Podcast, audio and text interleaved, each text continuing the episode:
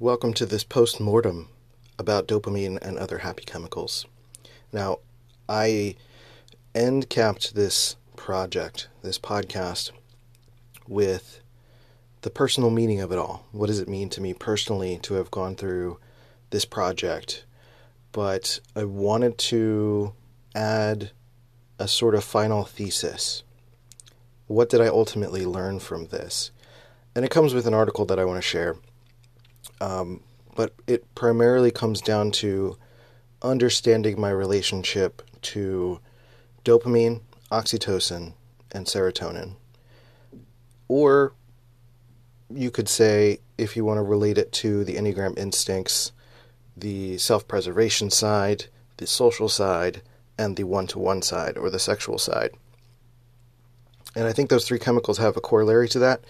Um, and I invite you to, to investigate that for yourself. But uh, ultimately, I feel like understanding the regulation of those three things through my personal experience has been what has ultimately led me to want to move on and start to talk about other things and actually start to live that out and start to develop practices to balance those parts of me. And it's an ongoing process, and I still document some of that in the book that I'm writing and in some of the work that I'm starting to do at Open Source Thinking, which is let's go see if you want to go check that out and follow me on that project as that goes forward. And that project to allow me to expand to include media examples and start to talk about other topics that are not just related to my internal experience, because that's what this podcast has been, has been more about my internal experience. And if you're going through internal growth, say that you're listening to this podcast for the first time or very, fairly new to this, this entire podcast has been about documenting my internal experience and learning things from the outside world and bringing that to my internal experience. So if you're going through a time where you're trying to understand your deep unconscious or your shadow stuff or ego stuff, this podcast is really great for that.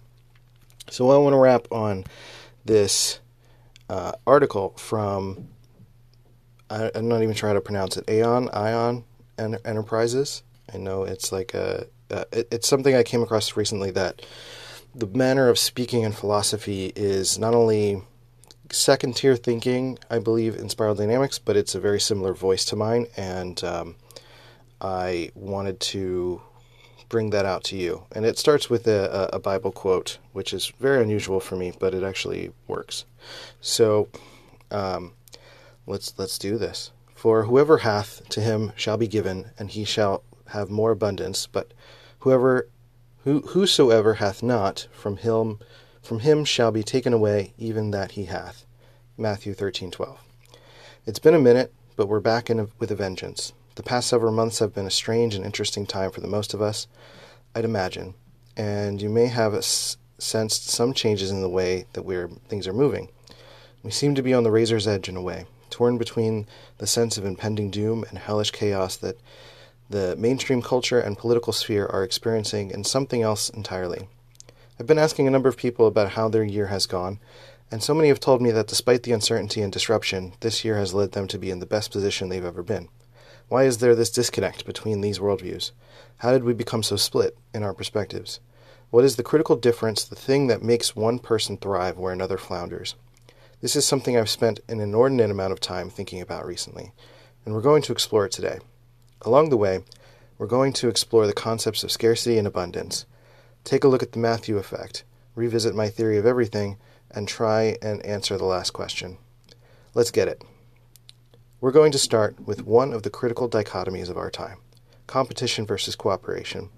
These two strategies and the conflict between them are built into the structure of almost all of human society, and they form the basis of two worldviews we're going to be looking at scarcity versus abundance. A person who operates from a position of scarcity fundamentally believes that there is not enough to go around, and thus resources, wealth, ideas, relationships, etc., are tied up in a zero sum game, where winners take all and losers get nothing.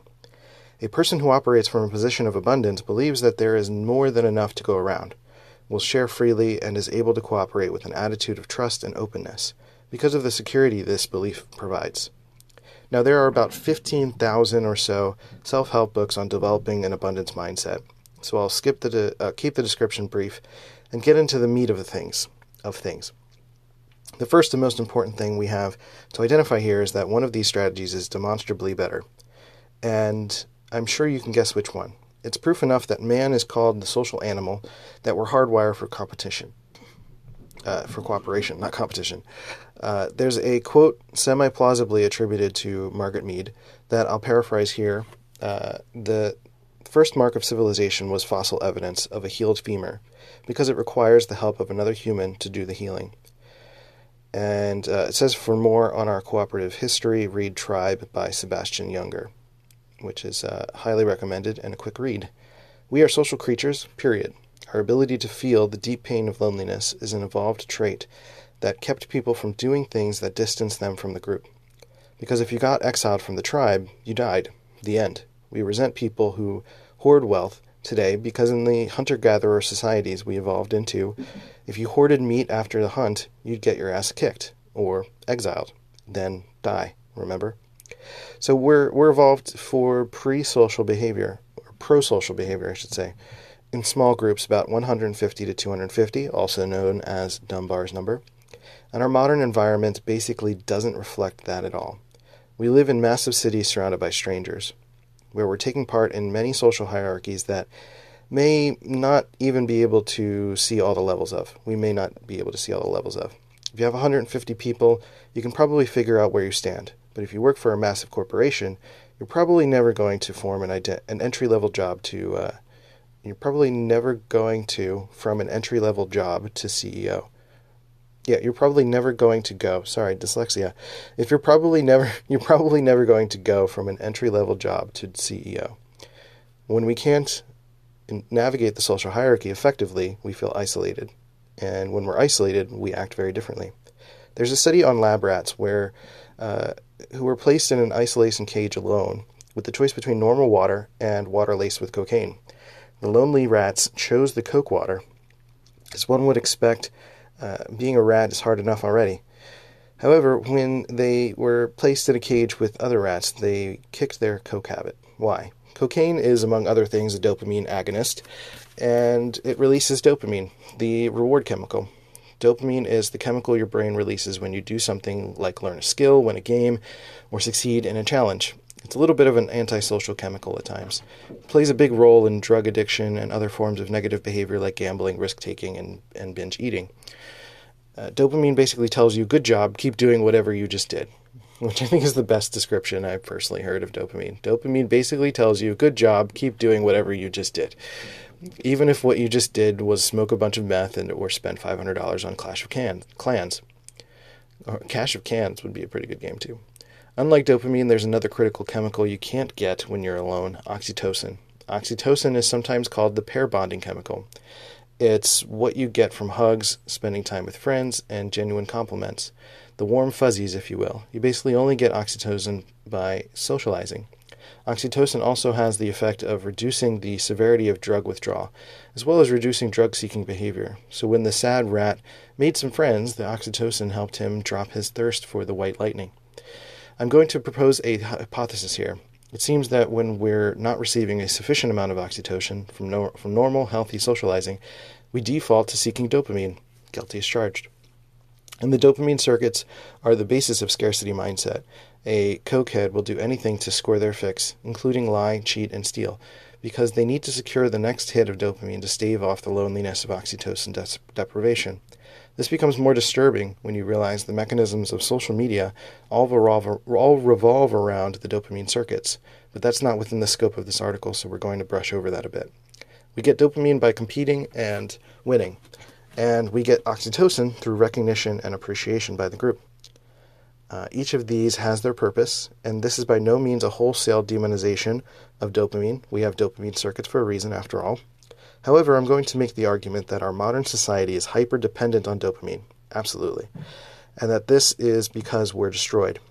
Because uh, we've destroyed, because not we're destroyed, we've destroyed, or at least forgotten the value and the importance of our healthy social communities. Yes, I, yes. Um, here's where things get weird. There's a concept called the Matthew effect, which is thus named thusly after the biblical quote I opened the article with For whosoever hath To him shall be given, and he shall have more abundance. But whosoever hath not, from him shall be taken away even that he hath. This has been warped a bit by the social sciences, sciences into a more familiar saying the rich get richer and the poor get poorer. Not generally something people would imagine Jesus saying, right? Humor aside, the Matthew effect seems to be present across many domains, for example. Scientists who are already well known get more attention than those who are less well known and do superior work. This probably means you, Neil deGrasse Tyson, but no hard feelings. I'd, I'd, hazard a guess that the combination of oxytocin provided by some measure of recognition over time, being recognized in your field, having some social status, or growing up in a supportive environment combined with a few early successes, dopamine feedback, is the preconditions for an abundance mindset. If you only get the dopamine, you'll chase your success, but won't ever feel validated by the group. And if you get the oxytocin, you'll lack the drive to take risks and seek challenges. Get both, though, and you're unstoppable. This brings back the obvious superiority of an abundance mindset as a means of operating in the world. Unless you live in an environment where there's actual scarcity, like one of those Marxist countries your academic friends speak so highly of, hey Venezuela, then you're not really benefiting by acting antisocially to secure your own survival. Given the choice, it is a better, more sustainable strategy over time to act with trust and intent to cooperate, because those who trust are trusted in return, and those who can play nice play more games. To paraphrase, to paraphrase Jordan Peterson, uh, if only it were that easy. Our predisposition towards a competition based scarcity mindset is actually pre- predicated on a metaphysical assertion about reality, or more simply, that mainstream worldview actually believes that the nature of reality is fundamentally scarce, uh, scarcity. We're going to get a bit heady here, so buckle up. And, you know, this is the stuff I love. I won't go excessively in depth into my theory of everything here, but if you're interested, you can read about it. He's got it on his website at aion.enterprises, A-I-O-N enterprises. To summarize, uh, my argument is that the universe, within the span of the flow of time from the beginning of time, the alpha point, the point of the highest potential energy, to the end time, the omega point, the point of lowest potential energy, is governed by the proportion between alpha and omega.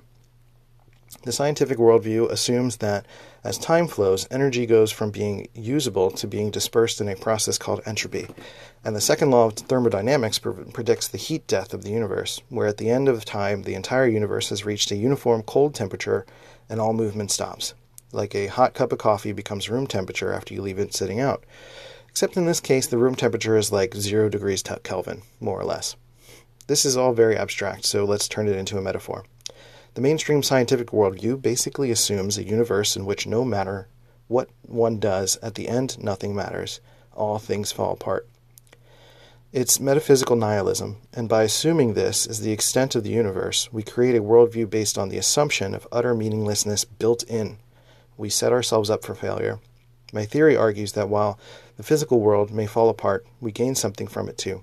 If you break a toaster while taking it apart, you may not be able to fix that particular toaster, but you have gained something. Uh, you learned how it works. Ultimately, my argument is that our subjective consciousness, the experience of your, you inside your head, is real, and that subjective consciousness, as we experience it, isn't some illusion. Many people believe this. Look it up.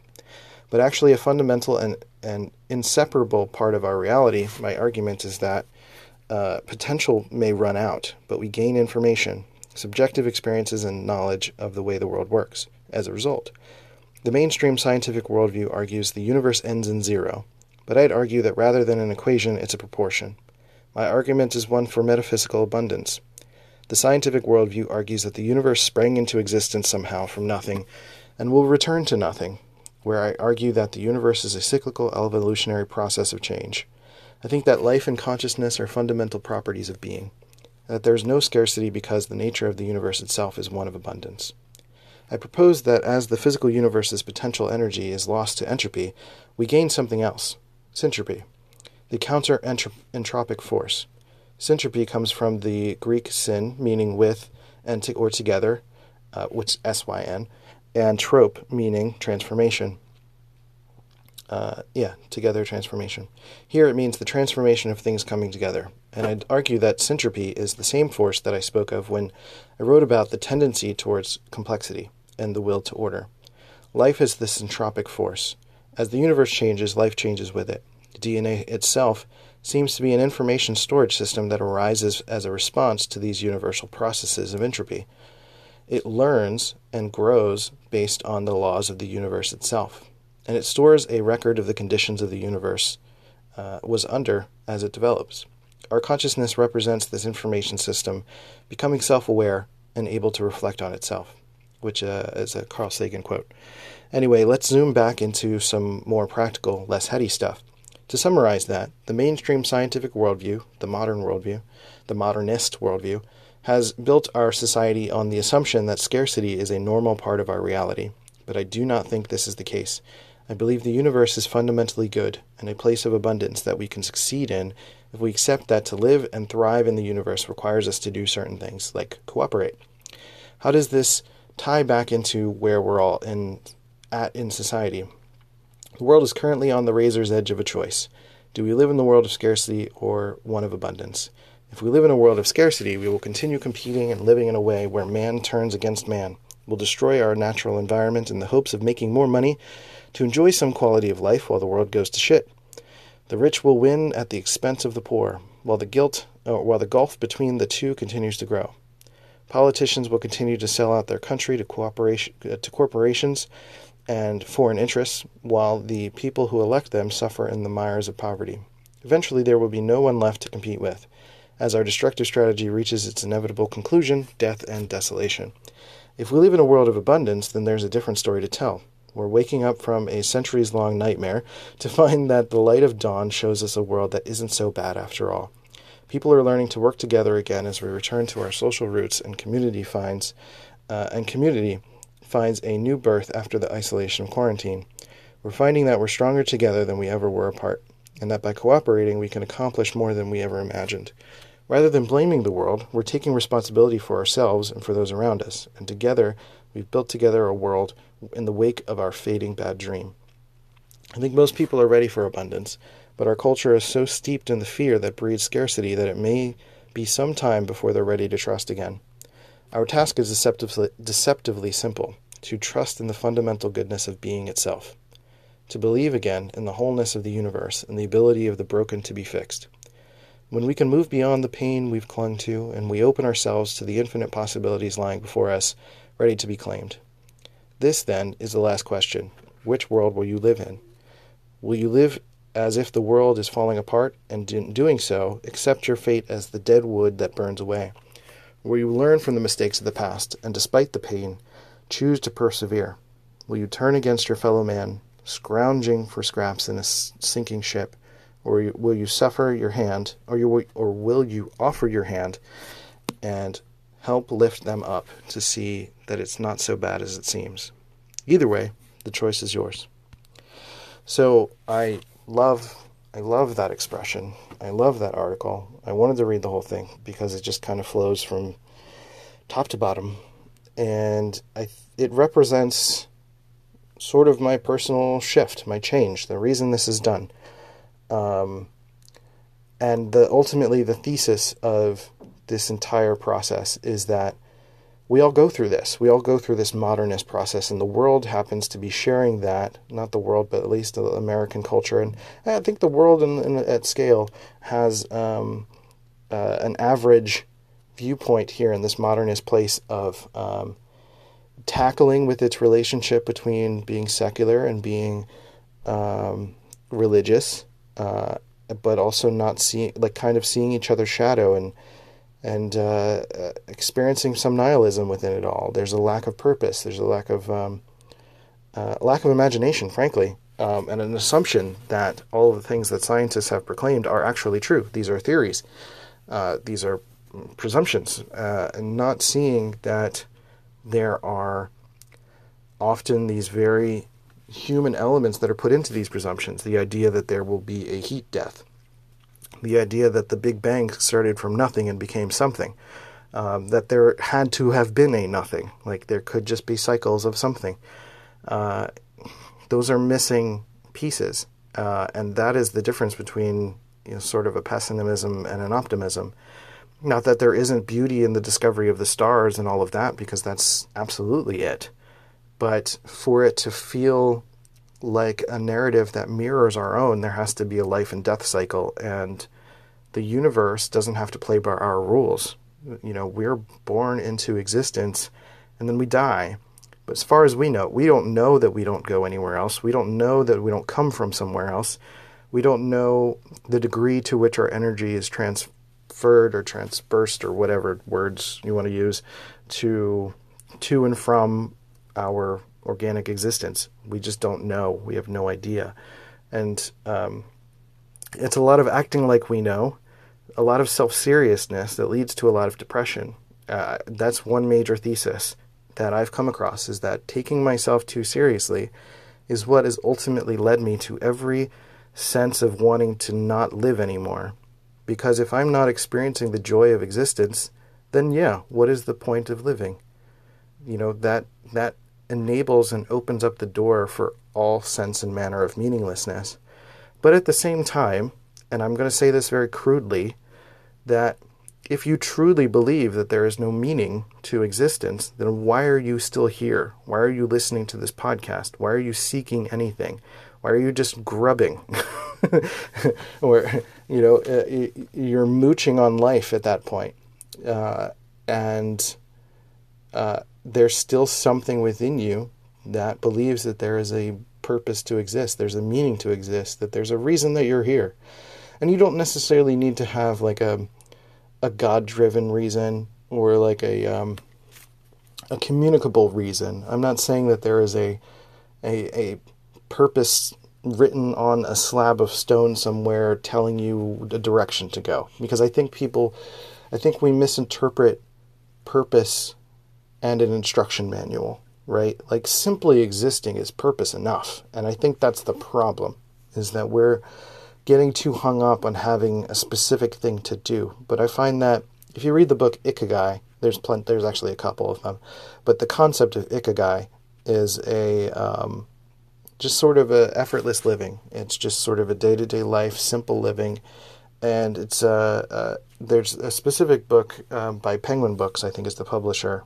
Uh, I don't have the the book near me, so I can't reference who the author is, but it's like a blue cover that's the best I could. It's a blue cover, fairly small book. I think it's the the only one like that in the Ikigai uh, series that pulls references from uh, centenarians, people who have lived over hundred years, and the simple lives that they live in the blue zones around the world. That where where people are, you know, finding purpose and action and flow and family and care and all of the things that they're just showing up and doing. And in a way, I feel like what they're doing is bal- balancing their chemicals.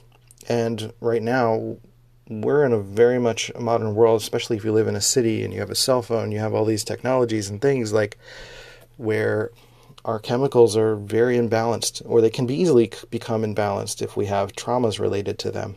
In my case, I used a lot of dopamine throughout my life to protect myself from you know family turmoil and stuff.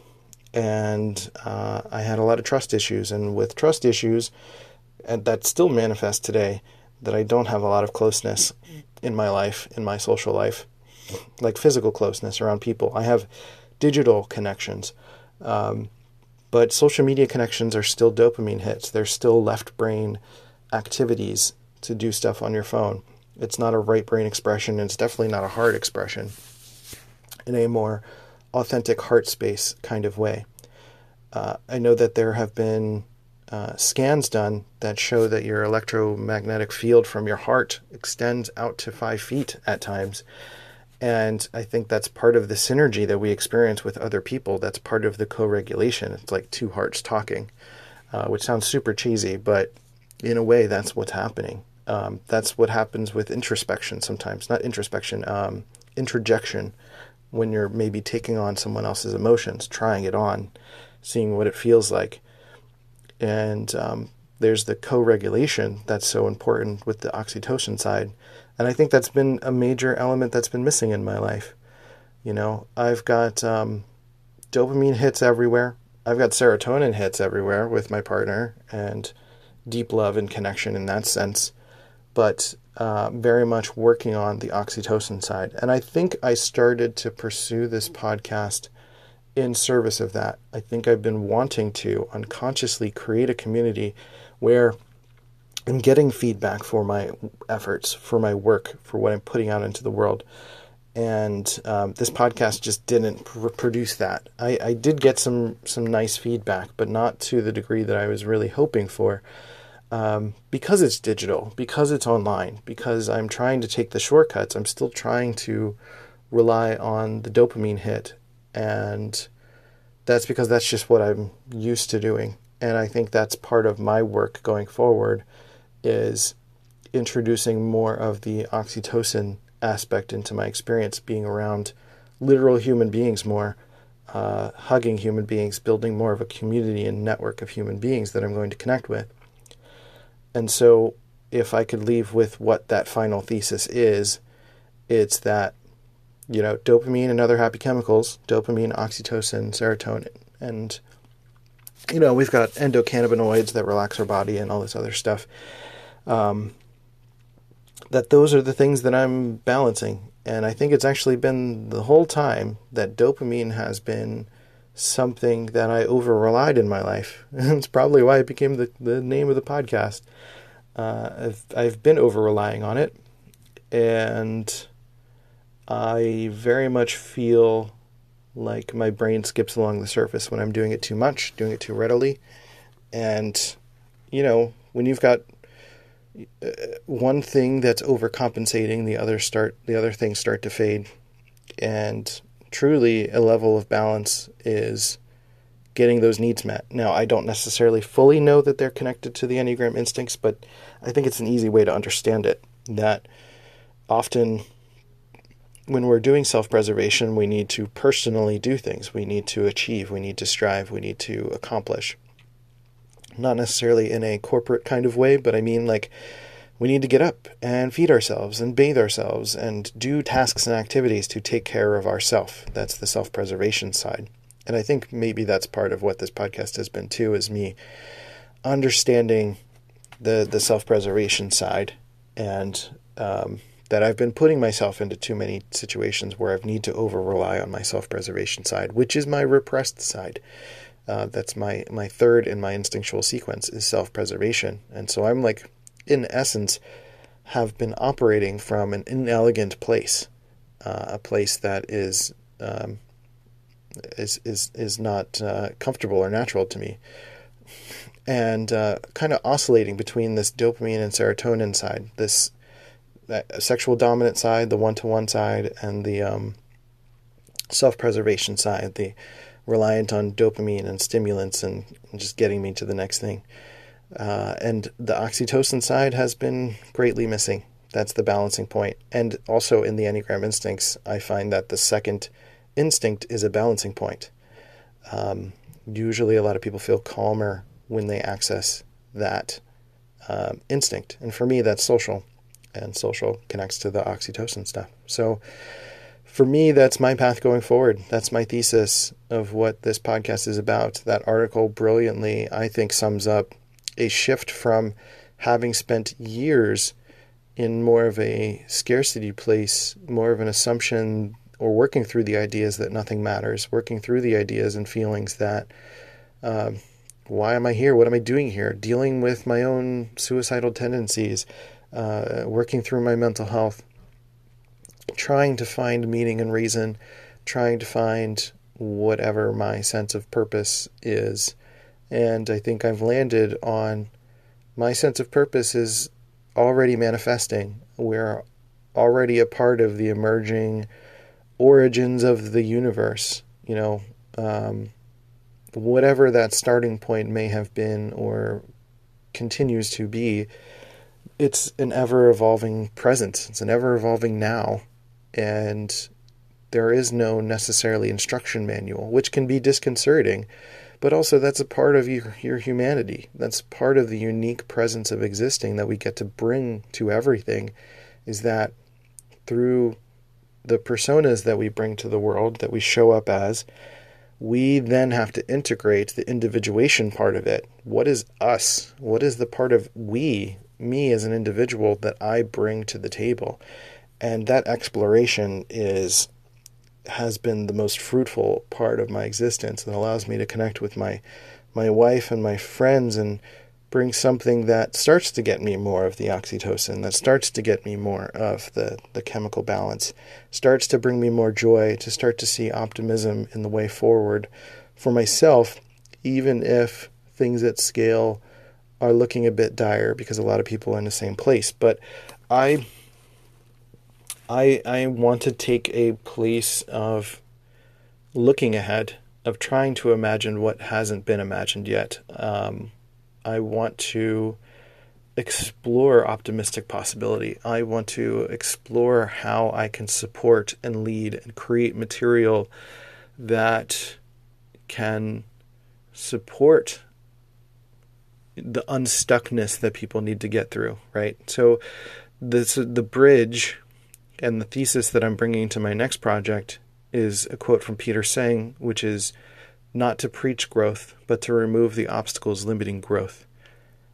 And ultimately, that, that's the kind of stuff I want to make is searchable content on TikTok or YouTube or on Substack that, you know, when someone is stuck, they can find it and have someone's experience to reference and pull from. I know a lot of people are doing that, but if I'm bringing a um, a perspective that is a bit more optimistic, less nihilistic, less cynical, then I think people can see that they don't have to just default to that. Because I ultimately feel like negativity, fear of death, fear of uh, fear of ostracization, fear of whatever is ultimately driving a lot of people to not really think clearly. And I want to support clear thinking as much as I can. So this has gone on a long time, but um, I feel like this is the end cap that I really, really wanted in terms of the thesis part of it and um, how things are going forward. So, uh, thanks for still being here, uh, even though I told you this was done. uh, and um, yeah, that's it. Like I said, I have a Substack, let's go see.substack.com if you want to keep following me. And um, good luck with everything all your travels, all your life, all your friendships and connections. Go hug someone today. And uh, I'll see you somewhere else. Bye. I realize in retrospect, now that I'm sitting in my kitchen after recording this episode, that um, I, I think I got it backwards in terms of the instinct correlation to those chemicals. Uh, and it makes more sense actually when I get it correct, which is um, dopamine related to the pleasure center related to the sexual or one to one pleasure and uh, intimate connections. Um, the oxytocin still stays the same, social related, and then uh, serotonin related to the body and self preservation needs and all of that stuff. So I wanted to course correct on that so that um, that possibly makes more sense.